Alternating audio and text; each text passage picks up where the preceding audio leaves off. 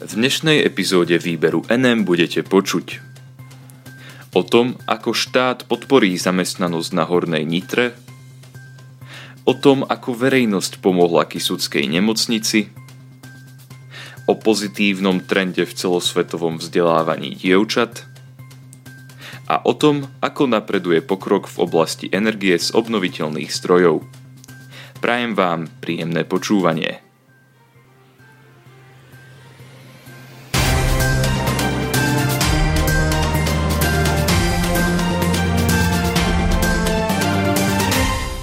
Štát finančne podporí zamestnanosť na Hornej Nitre. Celosvetový trend je v súčasnosti taký, že krajiny sa snažia čoraz menej a menej využívať elektrickú energiu vyrobenú spaľovaním uhlia. O petícii, ktorou občania Slovenska vyjadrili svoj súhlas s tým, aby sa aj Slovensko vydalo ekologickou cestou znižovania závislosti od uhlia, sme vás už informovali v staršej epizóde Výberu NM.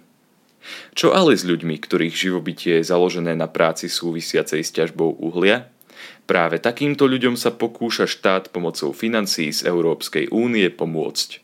O tejto pomoci informoval slovenský minister práce, sociálnych vecí a rodiny Milan Krajniak na tlačovom briefingu v Prievidzi. Správu o tom priniesla tlačová agentúra Slovenskej republiky.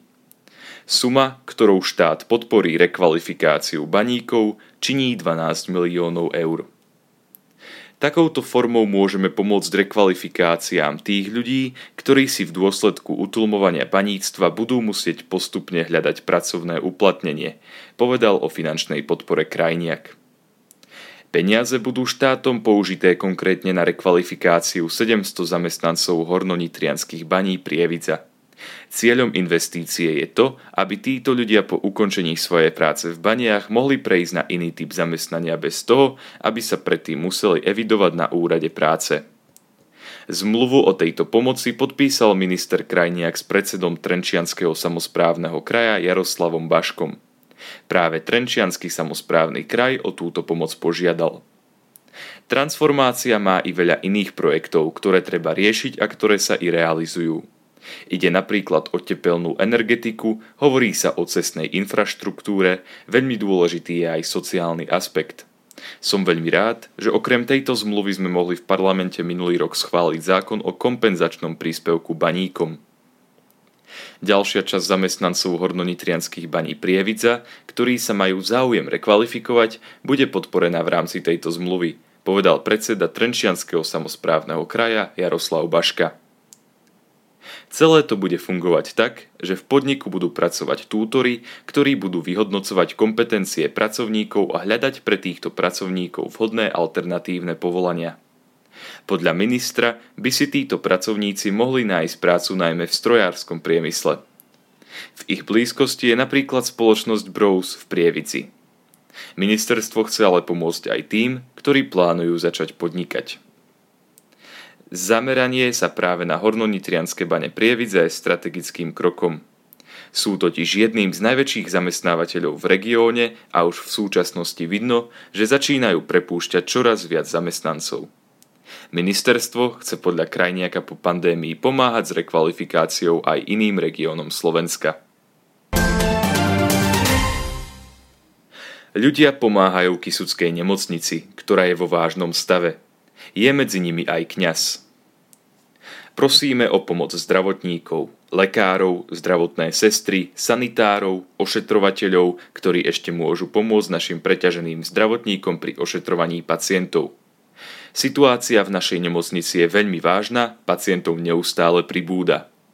Prekročili sme kapacitu reprofilizovaných lôžok, sme nútení vytvárať ďalšie. Takáto výzva sa nedávno objavila na sociálnej sieti. Napísal ju Martin Schenfeld, riaditeľ Kysuckej nemocnice. Táto nemocnica je vo veľmi vážnom stave. Došlo v nej ku kritickému nedostatku lekárov a zdravotníckeho personálu. Prekročila sa dokonca aj kapacita nemocnice. O situácii informoval denník ZME. Výzva na sociálnej sieti zabrala. Iba za týždeň sa okolo 40 ľudí so záujmom pomôcť prihlásilo riaditeľovi. Riaditeľ nemocnice na svojej facebookovej stránke vyjadril týmto ľuďom úctu a rešpekt. Medzi vami sú silné príbehy lásky. Ide o lekárky a sestry, ktoré prišli pomôcť napriek tomu, že sú matkami malých detí a musia takto načasť obmedziť svoje materské povinnosti. Prihlásili sa študenti lekárskych fakult a iných zdravotníckych povolaní, ktorí neváhali napriek dištančnej výučbe reagovať na našu prosbu. Urobili tak dobrovoľný záchranár, pre ktorého je pomáhať ľuďom poslaním, tiež učiteľky, zdravotné sestry, ktoré idú príkladom pre svojich žiakov.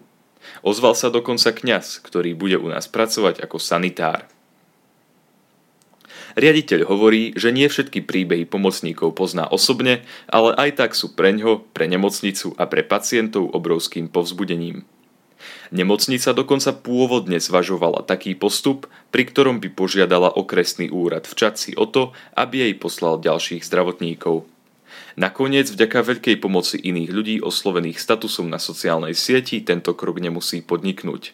Aj o tomto informoval v aktualizovanom článku denník ZME. Počet dievčat s prístupom k vzdelaniu rapídne rastie. Ukazuje to nová štúdia organizácie UNESCO.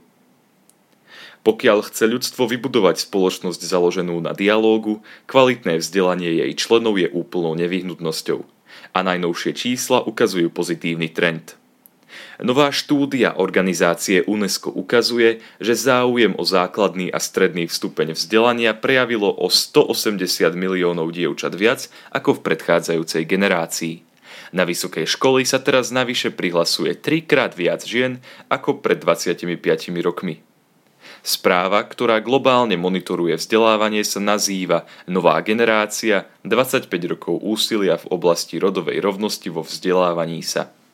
Táto správa zhodnotila pokrok vo vzdelávaní dievčat v období od Pekingskej deklarácie a akčnej platformy, čo bol dôležitý záväzok 189 krajín presadzovať práva dievčat a žien.